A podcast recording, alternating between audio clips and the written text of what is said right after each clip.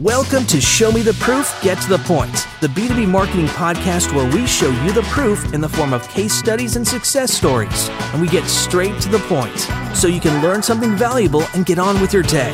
Each week, we'll feature a top B2B marketing leader and discuss their revenue generating strategies. You'll get actionable tips and learn how to accelerate growth through seriously smart marketing. Now it's time to have a look at the proof and get to the point with your hosts and founders of Proofpoint Marketing, Mike and Gabby Grinberg.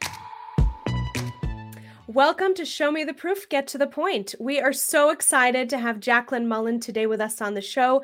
Jacqueline is the Growth Marketing Manager at Aspireship, where she manages, oversees, and optimizes all things marketing. And the list that Jacqueline is is is in charge of is what seems like a Herculean task from paid acquisition to owned social media, brand awareness, email marketing, strategic partnerships, and pretty much everything in between. So, Jacqueline, first of all, we'll have to talk after the show how you do it all. we did hire some people, thankfully. okay, awesome, awesome, and um, and we're just excited to have you here and talk. So, Jacqueline, welcome. Thank you so much for having me. I'm equally as excited to be here. Talking marketing is one of my favorite things. Awesome. And we uh, we're going to chat about something in particular. Obviously, like Gabby said, there's a long laundry list of things that you do, um, but we want to talk specifically about onboarding and the impact that it can have downstream. Um, before we do that, I think i would like to have you kind of set the stage for us a little bit um, about what Aspireship is and sort of what your model is like, because that's going to be very important to understanding the onboarding process uh, and the sequence and whatnot that you've you've developed so far. So, why don't you tell us a little bit about that? Yeah, totally happy to. So, in essence, we actually have two components to our business. The first component is that we provide on demand SaaS sales training 20 to 30 hours of video based training, immersive training exercises, so on and so forth to help a job seeker or even somebody who's an SDR level up and become an account executive. Now, the other side of the business is that for the B2B podcast, right? Everybody knows that sales and SaaS is one of those functions you're always trying to fill. You're always trying to work on your retention. You're always trying to work on the learning and development of your team and their ability to meet that quota, exceed that quota. So we actually have companies that come to us and say, I have a heck of a hard time, you know, taking time away from sales, hiring people. You've got this great candidate pool of people that have, you know, been trained. I will pay you to hire them. In addition to that, I will make sure that anybody that's a new hire on my team can also come in and access the ongoing training that you provide. So it's very unique in that way, but also very symbiotic too. Perfect. So I think that gives everybody a, a baseline understanding of what the onboarding is going to be about. And I think what we're going to talk about specifically is the onboarding for that first part of the business that you talked about, correct? And then, if I remember right, when we were talking first, you mentioned since implementing this onboarding process, which you're going to tell us all about, you know the the number of people actually completing the program has significantly increased and then also obviously that increases your candidate pool and the number of candidates you have to place uh, increases as well. So the, there's revenue on, on, on the back end there too. So with that i'd love to kind of dig in and maybe start with something basic in terms of why did you decide to tackle the onboarding process in the first place? Well you know think about self-led training right? How many of us you know, are willing to sit down for 20 to 30 hours. In theory, it sounds great. And then you start and you're like, okay, I got to finish through this thing. In fact, the statistics show um, that about 60% of people that sign up for online training don't complete for that very reason, the motivation factor. So we knew that it would be significant to our business to not only help people as they're moving through the coursework and encourage them uh, high touch seemingly but additionally to learn more about them. Online learning much like social networking and stuff what's great about it is obviously you've got the screen and you've got volume but it can also feel at times a little bit isolating and we really wanted our students to know that we cared about them and we were really interested to understand their motivation and that sets us up very nicely for if they do in fact pass the material and pass the course when we're speaking with them, we already can think about a hiring partner that might be a great fit for them. Um, and there's a lot of personalization that we can do by getting this onboarding uh, up front and learning as much as we can upfront about them as they're moving through this in a self-led fashion. So this show is called Show Me the Proof and we want to know the proof. So tell us Jacqueline, what what are some of the, you know, let's kind of we like to start from the end and then work backwards. What was some of the big, you know, changes or or any stats or some proof that you can show us that this onboarding process did what it was supposed to do? Yeah, I mean, the first stat has definitely been in the response rate. I can tell you that, you know, initially when this was created, we were, you know, in year one of the business and it was a much smaller team. Um, but we've literally seen at least a 70% lift in response rate. And it's, it's phenomenal. Like as soon as somebody gets that sequence, we know within 24 hours, we're going to be hearing from an influx of individuals and we're going to be learning so much qualitative data about them, which is key to us being able to go back, target, come up with blogs, content, and all that stuff. Um, the other Maybe aspect. Pause there for a second. So, sorry to interrupt, but I'm just curious. Tell us a bit more about that qualitative data because I think that's something that's very often missed by a lot of marketers because we're so a lot a lot of marketers are so trained on okay if it's not in my analytics stack or in my attribution platform or whatever it doesn't matter. And interestingly the qualitative data is oftentimes more important than the quantitative data. So what kind of information are you getting from uh, from these email responses and what are you doing with it? I love this question. So first and foremost people are identifying to us uh, we gave them four choices which i think is really key right um, A, B, C, and D. So people are replying to whether they are a current job seeker, whether they've previously been in sales before but have never had any SaaS experience, whether they just love to learn and they've signed up for that reason.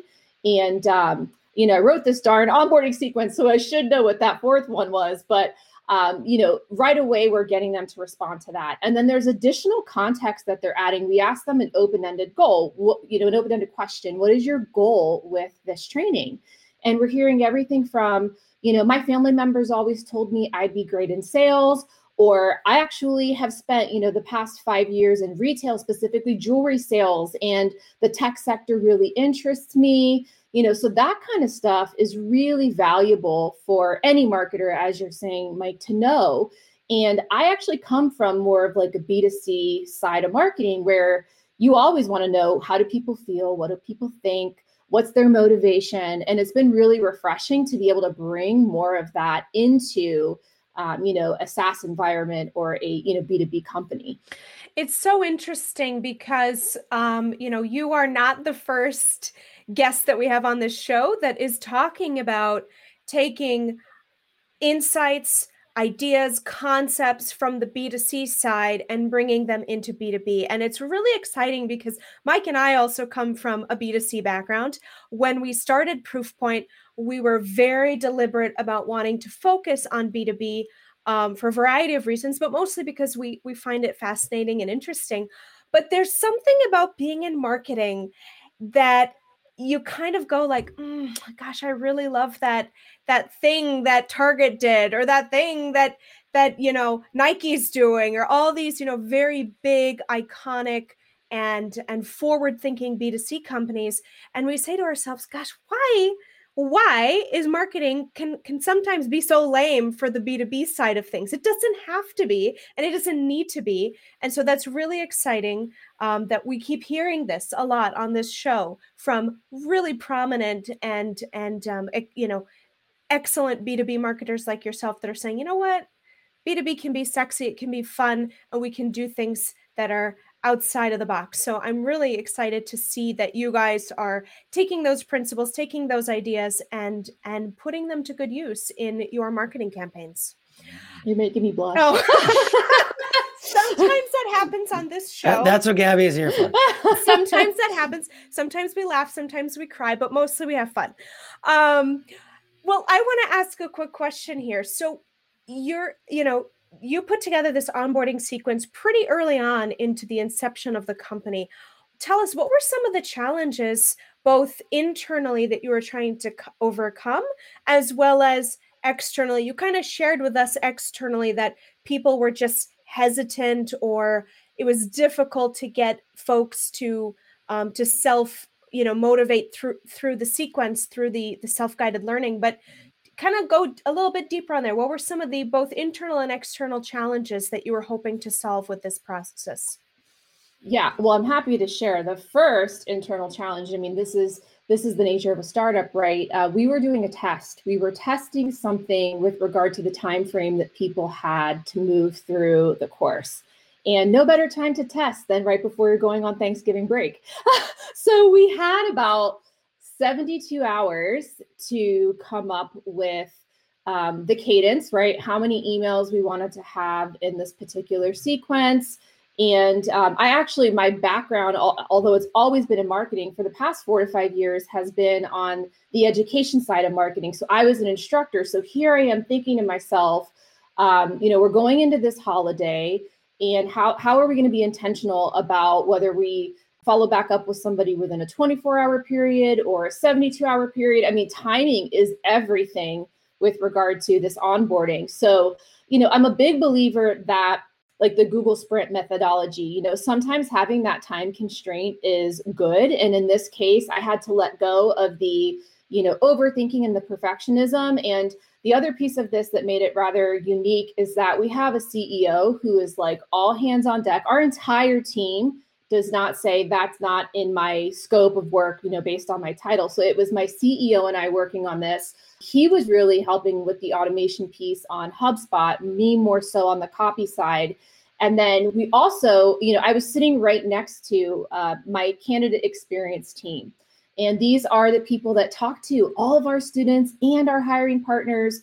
And by that point, you know, here we are November, like I said, about to go away for holiday break. I had just started with the company in September, but I'd had about 60 days worth of hearing what they were, were getting asked over and over and over again. So more qualitative data, right?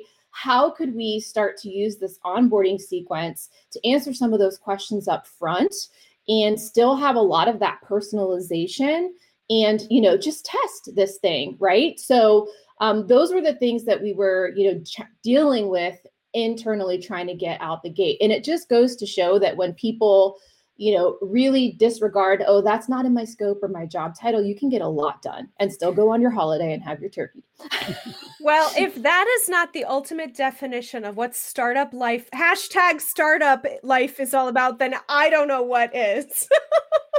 Did you um with the kind of with the analysis you did up front, did you kind of already have a set, you know, objective in mind in terms of the types of things you're trying to solve for in terms of like maybe it was a short list of like you mentioned five questions that people always ask and if they don't get them answered then they um then they uh, you know don't finish the program or did, did you have that kind of data to sort of drive uh some of the decision making? Yeah really great question and point. I mean we're talking like even the analysis was what did we previously have in HubSpot? I was looking at what the open rates were, the click through rates. Uh, I was also thinking about messaging, right? Where were we trying to drive people towards with that initial sequence, which was about five emails or so? Um, with this time constraint, we were really thinking about you know how do we make people feel part of the community? I mean changing your job and trying to learn a new skill simultaneously in and of itself creates a lot of emotions right? So how can we show people number one who are you and why should i learn from you right? Number two um, if I commit this 20 to 30 hours, it's not a definite guarantee that people are going to pass, right? And that's a major objection. Here's where my B2B comes in. Like, that's an objection I know as a marketer, I need to be able to try to answer up front for somebody so that they see the value in that time investment. And then, it, additionally, if people need more time, right? It's not the primary product that we lead with but not everybody can finish a class or you know on-demand training in, in 30 days which is you know we say do it for free in 30 days because we have jobs for you and the job doesn't last six months. But if people need additional time for a very low fee we say hey you can upgrade. So we had to include that verbiage and that information in there as well and and explain to people that hey, you know, this is here if you need it. We really want to be able to put you in this new role, and it's possible. People are getting this done in 17 days and they're starting a new career. So there was a lot of information that we were trying to spread out, and we ended up incorporating case studies. Um, a lot more quotes from people that did get the subscription that were like, This has been the best thing I've ever done. And then the balance of it all is how do you not sound like an infomercial? So that was like the final piece that we added on.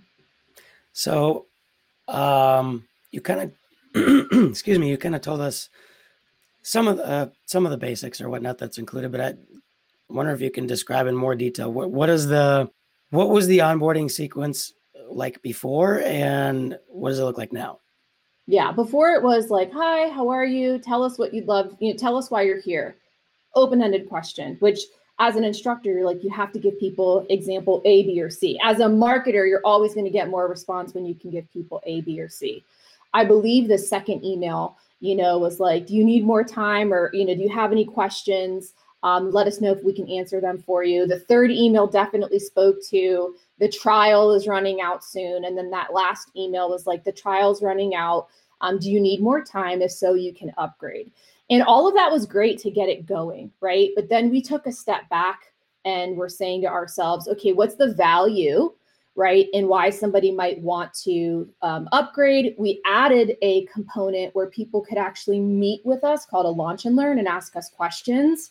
Um, for you know 30 minute sessions so we really increased number one the amount of emails that we had but they weren't you know just info dumping on people we were really trying to facilitate a lot more uh, qualitative engagement on our side as well as information and then helping us you know i hate to the reason why you see a little bit of hesitancy is again because a normal business is like yes i want you to buy you know after the trial. I want you to subscribe. Whereas we're like hey i just want you to know that this is an option. And um, usually that would be my kpi as a marketer right? How many people did you get to convert and upsell or subscribe? And in this case it's you know how many people are we actually getting to graduate or respond to our email so that we can get on a phone call with them and like move them through if there's a problem with the curriculum? So just to confirm from a business model perspective because i think that's important in this case is it critical for you guys to get the individuals to kind of upgrade to a uh, to paid subscription, or is the majority of your revenue coming on the back end through the through the placement piece? Yeah, we just need them to graduate, right? There's so much more for us when they graduate, and we can place them with a hiring partner. Another way we've described it is you know, we think of it as our hiring partners subsidized the cost of training, right? Mm-hmm. Um, so it's really about, hey, can we place you in this job? We, we want to place you in these jobs. We're breaking down the traditional you have to have x amount of years to be successful in SaaS mold with people getting jobs from fitness, people that have been in the music industry before. So that's why this is like really, you know, important to us. If you could tell, I drank the Kool-Aid because I really believe in reskilling and helping people land these very lucrative positions, even if they've never sold something before in their life. I'm wondering if you have a little example or something tucked away inside your memory palace of you know some feedback that somebody may have given you based on the email sequence maybe a participant or somebody who was considering and they and they got kind of into the onboarding sequence. I'm wondering if you have just a little anecdote about what somebody has said and and kind of that brings to life what you were trying to accomplish through the sequence of emails. That's a really great thing to bring up. So i the first time, and there's been many instances, the first time we had somebody say, I've never had an onboarding sequence like this before. I'm in sales and I feel so supported and I'm blown away. I remember doing a little silent yes at my desk, right? And since then, I have had the most amazing stories of people. A lot of times it's people that during the pandemic were out of work very felt very much felt like they were down on their luck, knocking on all these doors, applying to postings on LinkedIn, no response. All of a sudden they they sign up for our training and we're like, "Hi, what's your motivation? We want to get to know you." We also have a video which I think is key, right? These are not like static emails. We have a lot of different content that we're using, but one is a, a, a video sequence and they're like, "Thank you so much for taking time out to get to hear, you know, to, to learn more about me." And what does that say, Gabby? I mean, it tells you probably, for me, it told me how overlooked.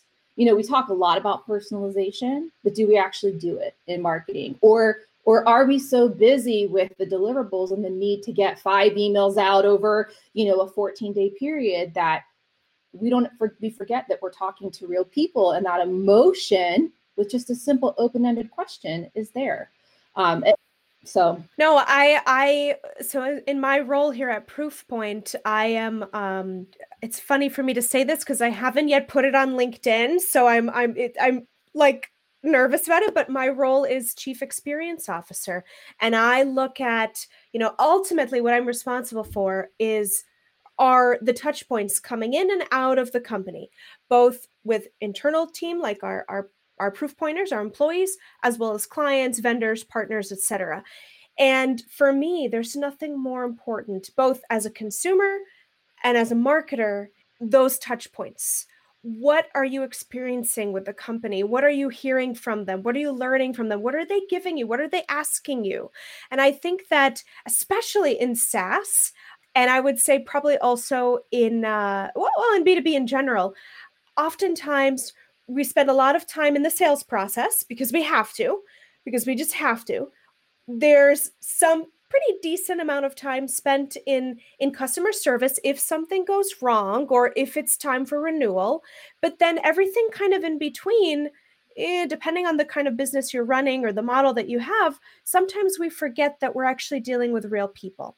And those touch points, you know, once you've secured the deal, once you've secured the client, those touch points afterwards are so important and so critical to the really the, the life cycle of the client their success with with your product or service and um, I think, you know, you asked me, what does that tell you? That tells me that in general, as marketers, we need to be doing a better job of nurturing our leads once they become a client. Once we've, you know, completed the sales cycle, what does the actual cycle look like once they become a client. And so I love that that was one of the first things that you guys thought about and really put effort into and that has clearly made a difference not only for, you know, your your revenue model, but also in the experience that your clients are having with Aspireship. Making me blush yeah, again. just to un- underscore that, I think Gabby, what you said is the you know ner- usually when we think about lead nurture it's in that you know initial kind of phase when you're trying to get a customer but i think it's it's important to think of you can be nurturing after the fact too and you should be mm-hmm. Um, mm-hmm. so that's I think yeah. that's really important um yeah oh, did you have a question okay no i was gonna say is it time for us to get to the point um before we go there, I was I was going to ask a couple of things. So you know, we talked about um, the obviously the, the, email the email sequence. Is there anything else you're doing? Are there any other touch points? Like, is there are you sending them anything? Is there any direct mail going out? Is there uh, anything else from a uh, from an experience perspective? That's a great question. Um, so what we've added into the fold as of I want to say Q2 we do have somebody on our team now we've been growing who after you know the cadence kicks off um, now adds an additional layer of personalization. That's katie on my team. So you know the beauty of the software right is volume and scalability and um, it does allow for somebody to you know come in there and dig deeper or just say hey you know they've seen her on video which is so nice. And um, to have that follow-up interaction not only is that through email, but we're also doing this across our social channels as well. So we will make it a point to go on LinkedIn and add a, a personalized, you know, connect message there, um, which which people are like, oh wow, you guys know I exist. okay, you know, yeah. quite different from some of the other online classes. So is it the same person that's uh, kind of on? The intro videos that then goes and does uh, personalized outreach and then it's her video that's sent as the is she the one that's sending the linkedin connections as well? So in the personalized video it's actually the, the, the department. So our candidate experience department which is comprised of three people and because they all say their names right um, when katie goes to follow up with them people are like oh I know who you are. I've seen you from the video. The, the crazy thing too, um, you know, going back to what Gabby asked, is that a lot of people don't realize, and and not that I want to like spill our secret, but they think it's coming in real time. I mean, that's how you know relatable we wanted this to be. But they're like, thanks for your email. Great to hear from you. So I think a lot of people are still unaware of the fact that this is you know scheduled based on their actions and whatnot. But like you know all we're just happy that that's how people feel from from this and then we get that additional social interaction as well. That's actually something else uh, i guess maybe to dive into just slightly is the, the sequences uh, i think you just said are based on their interactions. It's not just timed it's based on what they're doing within the program as as we're talking this through there have been some additional you know checkpoints that we've used. Like if somebody stalls the coursework we're like okay we can't just keep moving them down this path. So onboarding sequence 2.0 you know 2.5 was now how do we get them to re-engage with the content? The whole if then across hubspot we even have a sequence for people that make it to that 30 days that have never done anything that's custom to them. So we are adding those if thens based on what we've learned um, and based on what we see if they stall. Very cool. Um, and then this is more maybe forward looking, I don't know, but obviously you've tackled your onboarding process for the students or the candidates. Are you also now, or maybe you already have tackled the onboarding process for the uh, potential partners in terms of where you're you're placing candidates? That right now is handled by Alexis on our team. So we haven't done anything in terms of onboarding there yet. Um, any lead that comes in, you know, Alexis reaches out to them the good old fashioned way, email, set up a phone call. Um, I anticipate that in the future. And I think we would probably do that in tandem with even going back and looking at the sequence, right? And saying on the top of funnel candidate side, what else could we do to level this up while also building out what we need to do on the B2B partnership side? But I anticipate that happening very soon. All right, putting you on the spot. Well, Jacqueline, you showed us the proof. Now let's get to the point. So, anyone listening at home who's you know out you know it's funny because people you know you, you you turn into tv shows and radio shows and whatever they say don't do this at home. Well we're the opposite. We say do this. If you're a b2b marketer we're bringing you smart intelligent wonderful people that have great success stories.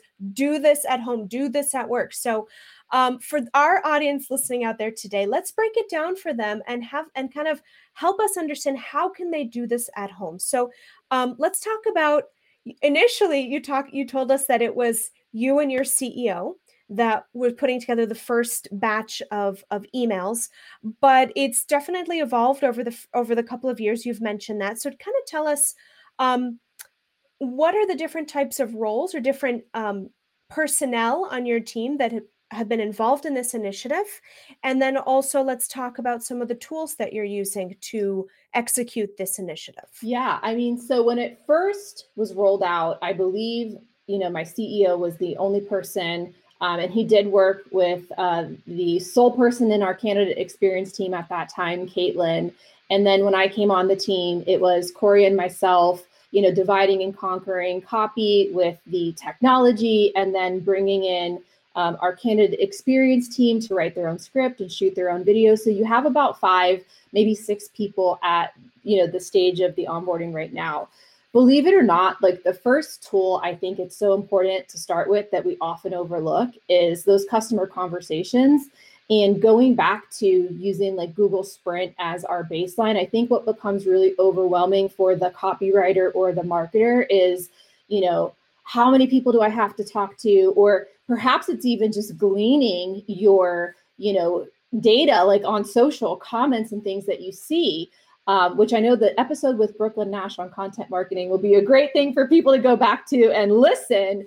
Um, but it really started with me, you know, five people, right? Like Google's Google Design Sprint is based on talk to five people. So once I understood um, five people and I could picture those people, the next tool in my stack before the automation was actually Google Docs or using Google Drive. Brooklyn also talked about that, but I literally laid out in a Google Doc, okay, how many of these um, you know emails do we currently have? And I believe the initial were like four or five. And I was like, okay, now if I'm trying to accelerate people moving through this, how many do I need? What do I need? So if you can think of it as almost like a mind map, and perhaps people have this as their best practice, but I'm a big get it down on paper in a brain dump, and then you can build the structure, you can build the framework. It's a little bit harder, at least in my experience, to build the framework and then figure out what needs to be said and how it needs to be said. Um, our additional tool that we used, you know, HubSpot CRM, which was great. Of course, there's so many different CRMs that are out there. And a last one that I think is a little bit fun, and it's going to add that you know personalization piece is Giphy or Jiffy, however you pronounce mm-hmm. it. But uh, because we're dealing with consumers, we wanted to add some humor into some of these emails. And so I did not hesitate to put like a Seinfeld GIF and some other stuff in there. Or, or Schitt's Creek, which yes. is a favorite over here. yes, yes, I love it too. Moira, Moira. Moira and David. Oh my God, I love that show. Well, quick question. So you talked about video and copywriting, and so are these are these um, skill sets or people that you have internally at Aspireship, or did you work with outside partners? That's a great question. So I'm shaking my head like, no, we do not work with outside partners. I mean, the video was filmed, you know, basically uh, uh, not point and shoot, right? For those that may not be familiar, but you have a tripod and you have a high resolution camera and you literally you know, put your video on. So the good news is, um, depending upon your budget size, you don't have to go out there and have a, you know, video production company. If you can, great. Um, in terms of the script for the particular video that was shot, that was actually developed by the candidate experience team. And uh, no copywriting there, but obviously dealing with um, our candidates over and over again, like great communication skills, which I think is something that can trip a lot of people up. And then um, in terms of the content, that did all come from me. Um, you know, and I just really tried to be thoughtful about if I was to sit down and have a cup of coffee with this person that I'm writing this to, what would I say? How would I say it? And really try to watch, you know, the verbiage and the vernacular and like the overspeak, and really also tried to point them directionally. I think we can get really excited about CTAs in these types of sequences, and I tried to be less you know, CTA, CTA, CTA, and more what information can I give somebody that's going to excite them to go and take action? So there's a little bit of um, psychology in there as well. Yeah. Yeah. And you mentioned Giphies, which we love and you know, we can we can go on and on about gifts. One of the things that I have always wanted to do, we haven't we haven't done it, but curious if this is something you might consider is actually using um, your team. You know you mentioned you have three individuals in the candidate experience. I i often say candidate experience candidate success. I will probably you know get my hand slapped if i said the wrong one but yeah. So the candidate you have you have three individuals part of the candidate experience team that are part of the videos and also um, someone on your team, Alexis, who's actually going on LinkedIn, making those personalized connections. Have you thought about doing some actual um, personalized Giphies with the folks on your team to kind of even further uh, kind of push that that personalization and that recognition forward so we've done this on the owned content side with one of our superstar instructors, Skip Miller. And uh, I have this whole funny thing about like Skip on a ship. And uh, if you're not familiar with Skip Miller, he is a phenomenal sales trainer, author. I mean, the guy, you just can't help but take down notes every time he speaks. And so I was like, wouldn't it be hilarious when we bring him back uh, for our live classes if we had Skip and a GIF? and so, sure enough, we made it. And I put it up there, and my CEO looked over at me. We were in our little area that we call the pit one day in the office, and he's like, so, you know, it, I, I encourage everybody to like you said gabby we, we are dealing with people and people want to laugh people want to be entertained i mean of course there's a time and place in business for you know I, we don't want to go push the envelope too hard but like who doesn't enjoy a good laugh right so go gift yourself and i i forgot what tool we used but it was pretty easy using um it may have even been Giphy. We had video of Skip teaching, and sure enough, I was able to add the text overlay. And but I'll do it for my team. They know I will. I love it. I love it. So we talked a little, little bit about some of the tools that you're using. Definitely Google Docs, right? I mean, we hear that constantly. We uh, operate on a Google platform as well, so everything is Google Docs. And are you using, did you say HubSpot for the email sequences? Okay, awesome. Um, and then everything is done in house, which is phenomenal from the video to the content writing and then some of that additional personalization. Um, Jacqueline, what other tips or tools or pieces of advice would you give to anyone listening today that's that's you know has a similar business model or or a an opportunity where they would want to create personalized onboarding sequence for their product or service? What tips or tools or advice would you give them in kind of undertaking this type of an endeavor? Well, and one other specific thing i want to ask you before we go there is you mentioned customer interviews how many did you did you do? Because i know that's sometimes a, a, something that holds people back. It's like oh well we're to need to do a whole bunch of these and uh, that's not usually the case. So i'm curious how many, how many did you do and did you feel that was enough? This time last year i read google's book sprint. Who knew this would turn it like google needs to give you guys uh, some advertising revenue here. Um, but in reading that book sprint it helped me especially coming from that qualitative side where you're used to doing focus groups and feedback groups and it's like 30 people in a room narrow down to five. You just need five people to talk to. And now some people that are a little bit more on the you know quantitative side will say oh that's not a big enough sample size. I mean that's not what we're looking for here right? We're looking for how do people feel what do they think what's motivating them. So after i i overheard my candidate experience team on the calls with the graduates and started interacting with them and then was also doing my social listening across slack linkedin um, and things of that nature. Five was enough for me to go okay we know. And that really lends itself nicely into um, you know what does somebody do at home? I mean paralysis or analysis paralysis is going to be your worst enemy with this sort of thing right and so the sooner you can get this rolled out and observe and learn and then not set it and forget it but say okay what time are we putting in the calendar to you know bring this up a notch how you know what are we going to learn? What are we going to gain from this information? And how are we going to personalize further? Um, the, the better the experience will be and the results will be. And so I think those things are actually really critical. And then the other piece that hangs a lot of people up is is my writing good enough? Right. And it's the same thing probably for people that are going into sales. They think that they have to be this like extrovert and, you know, very persuasive. And I go back to, you know, could you have a what would you say in a conversation with somebody over a cup of coffee record yourself saying that and dictate that to the paper let you know we have all these apps that can do that or literally type out have somebody ask you the questions record yourself and answer them um, it is hard to write like you talk but it's like anything else the, the more you do it the better you'll get at it writing is a muscle great writers aren't born that way. It comes from a lot of staring at the screen, like, what the heck am I going to say? Um, you know, and then the last piece of this, which I think this podcast, you know, embodies and demonstrates so well, is get feedback from other marketers for crying out loud. We're like, oh my God, my pride. I'm so scared to go show another marketer. Let another marketer tell you it's crap. Let them poke holes in it. Let them tell you it's great. But by golly, talk to another marketer and get their insight. Because if there's one thing we do really well in this community, whether we're B2B or B2C, is we care about each other um, and we want to help each other grow. And we, we do that by sharing best practices like we're doing today. I love everything that you've said so far, but for sure, the last few points really resonate with me. And I want to just kind of underscore them for everyone listening, especially those in the back. So, first and foremost, what Jacqueline said was don't get hung up right? On perfection, paralysis by analysis.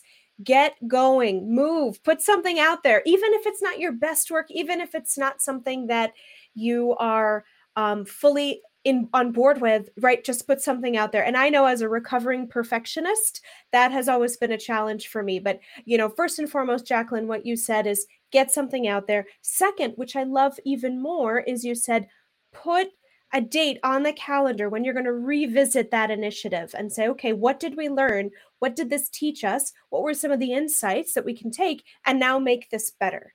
Um, and I think one of the biggest lessons that I've learned from marketing that has trickled into my life, really, instead of the other way around, is that as marketers, our jobs are never done. There's always room for improvement. There's always opportunities to do things better, stronger, faster, prettier, whatever adjective you want to add there. As marketers, we can always improve. And I think that I would venture to say that people out there, that's what they expect. They expect that there's going to be improvement. They expect that there's going to be a 2.0, a 3.0. So, number one, don't get hung up on perfection. Number two, come back re you know reiterate revise and add some learnings to what you're doing and last but not least jacqueline i love this i love it talk to other marketers create camaraderie build connections build relationships and if that's not what it's all about then by golly why are we even doing it why are we even in marketing if we're not talking to one another right oh, i love it well jacqueline it is time for the lightning round i'm ready so, all right, let's dive in here. Um, Mike, do you want to kick us out? All right. So, uh, question number one What's the main KPI you use to evaluate marketing success? Customer satisfaction, word of mouth. Word of mouth, social mentions specifically. okay. Uh, what's a new marketing strategy or tactic that you're looking forward to testing out this year? Instagram Reels. You're not going to go with TikTok? I was going to say TikTok, but if I say it, we got to do it. We're still watching TikTok, so we're we're definitely okay. Instagram Reels over the summer. Mark my words. All right. Uh, what's a tool or platform you use in your work that you couldn't live without? Slack. I'll say Slack. Uh, what is your least favorite business word or phrase? Oh goodness, ah, brass tacks. Brass tacks. That's a first for the for the show, but yeah. that's a good one. Yeah, I don't not a fan of that one either. what is your favorite podcast? Uh, I definitely do enjoy Adweek CMO Moves. Yeah, it was lightning round, so Adweek CMO Moves. okay. And along those same lines, what is your favorite business or marketing book? Oh gosh. Well, right now I'm reading Brene Brown's um, Dare to Lead and by far th- that book is hitting me in the soul and so i have to go with that um, just because yeah it's, it's blowing my mind in, in ways i didn't know it my heart and my mind could be blown and expanded yes all right and last but not least uh, or at least last for me i know gabby usually comes up with some creative stuff uh, who is a b2b marketing expert that you admire on linkedin Oh, there's so many. Um, you know, Brooklyn, like I said, when I saw he was on your podcast, um, he was put on my radar earlier this year. Also, Chris Walker. You know, Chris Walker was somebody that this time last year I had no idea who he was, but my gosh, every time the man puts up a LinkedIn video, I'm like, mic drop, yes. so, Brooklyn Chris, um, but there are several others that unfortunately we don't have enough time for me to list. awesome. Awesome. Well, we love Brooklyn for sure. And Chris is one that his name keeps popping up quite frequently. And we would agree. He's awesome too. Um, all right. Bonus questions. Here we go. So you are based in one of our favorite, favorite cities, Scottsdale, Arizona, and kind of doing some sleuthing and looking up on you. It sounds like you and your husband and you have a fur baby. You guys love to do some hiking. So, what is your favorite place to hike in the Scottsdale, Phoenix area? Oh my gosh. So, believe it or not, um, there's an area called the Superstition Mountains. And if you look up the hieroglyphic trail, uh, this was a new area that we checked out. We do have this park pass that you can get from Maricopa County, but um, Superstition Mountains are beautiful. And that hieroglyphic trail, you're like, wow, I really am in Arizona. yes, I think we did that one. Yeah, we, we, we did. did yes, that's probably my favorite. So, we, well, we didn't do the hieroglyphic trail. We did uh, Siphon yeah. Draw. We didn't, we didn't get all the way all the way down, but that was the the last time we were there. We did that. It was it was amazing. It's one of my pretty sure my my phone background is that there's that little um it's like the the old uh like the mining town or whatever that's yes, by there. Yes. Yeah, so I got I got a sunset photo from right over there on my as my phone background. Uh, hashtag orange sky. That's that's Arizona right there. Hashtag orange sky. That's what I learned every time we go to Arizona. If you're in Arizona and you're on Instagram, orange sky. Just saying. I love Arizona. Um, okay, my next question. What is your favorite restaurant in Scottsdale? Because we're foodies and we have to know.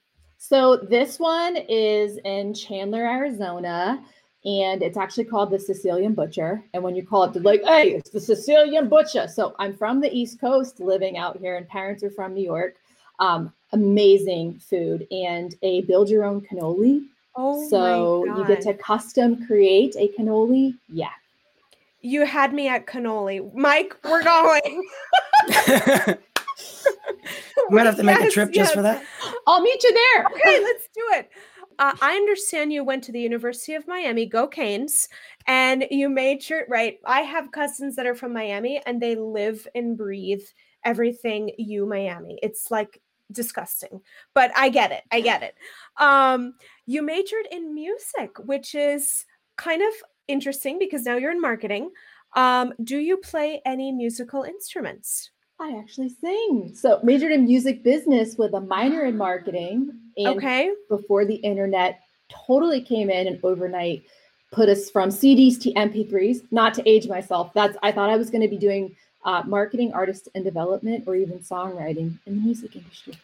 Wow, wow, that's something we did not know about you and exciting to learn. Um, we're not going to put you on the spot to sing, but if you feel inclined to do so, this is your the state this is your oyster. The, the stage is your oyster here. Um, all right, last question for you. I know that you've spent a lot of time in adult education and aspireship is also kind of well, not kind of, it is adult education. Um, what piece of advice would you give individuals that are looking to get into SaaS sales right now um, during this kind of post, almost post COVID world that we're living in? And we know a lot of people are changing jobs, looking to level up, looking to uh, make some changes in their career. What's one piece of advice that you would give to anyone listening out there that may find themselves in that position? I mean, I'll tell you what, I previously had no idea what, you know, SaaS sales, like what the what it actually entailed, right? Um, but I think at first glance, you're like, everybody seems to know everybody, and it's a big, small world. It is one of the most inclusive communities I've ever seen before in my life. Um, in addition to that, a lot of people I think get hung up on, oh, I have to start as you know, I have to start at this SDR position, or, you know, I really want to go into SaaS and like make these buku dollars that I hear about. But don't underestimate the amount of skills and professional growth and transformation you're going to undergo just by stepping your feet on this path alone. I mean, my marketing game from September to now has 10x and I don't even use words like 10x or you know things like that but it's all because I'm around you know these SaaS sales professionals and I'm learning that just what sales entails and it is very relational. It very much is you know how can you learn and improve and not in a way where um, you doubt yourself or yeah there's quotas and numbers and things that you need to hit as far as your metrics are concerned but i guarantee you that if you start on this path the person that you that you become and the potential that you have, you're going to be like, I, I had no idea that this amount of growth at this level of acceleration was possible for me. That's amazing. Yes, I I can say uh, unequivocally, Mike and I needed to level up our sales game. We're lifelong marketers. Um, we come from you know traditional B2C. We've worked in agency, startup, corporate uh, before starting Proofpoint, we lived and breathed marketing. And um, when you own a business you have to really get good at sales. And we we leveled up and we took some we took a, a, a sales uh, training given by a one, somebody who was on our podcast who ended up becoming our friend now. I'll give him a shout out Mikolai Bador of closers media. And uh, i can unequivocally agree with you jacqueline that um, when you learn about sales when you level up when you understand really what it is uh, especially as a marketer but really in, in any in any career in any level of your career it will significantly impact your ability to understand business understand business objectives and just be a better all around professional in your career. So totally agree with you there. Um, and for those that are listening and that are thinking about a career in sales uh, go to Aspireship, aspireship.com. Jacqueline, we had such a delightful time with you on the show, and I'm totally taking you up on that cannoli. Thank you for joining us on the show. Where can our listeners connect with you?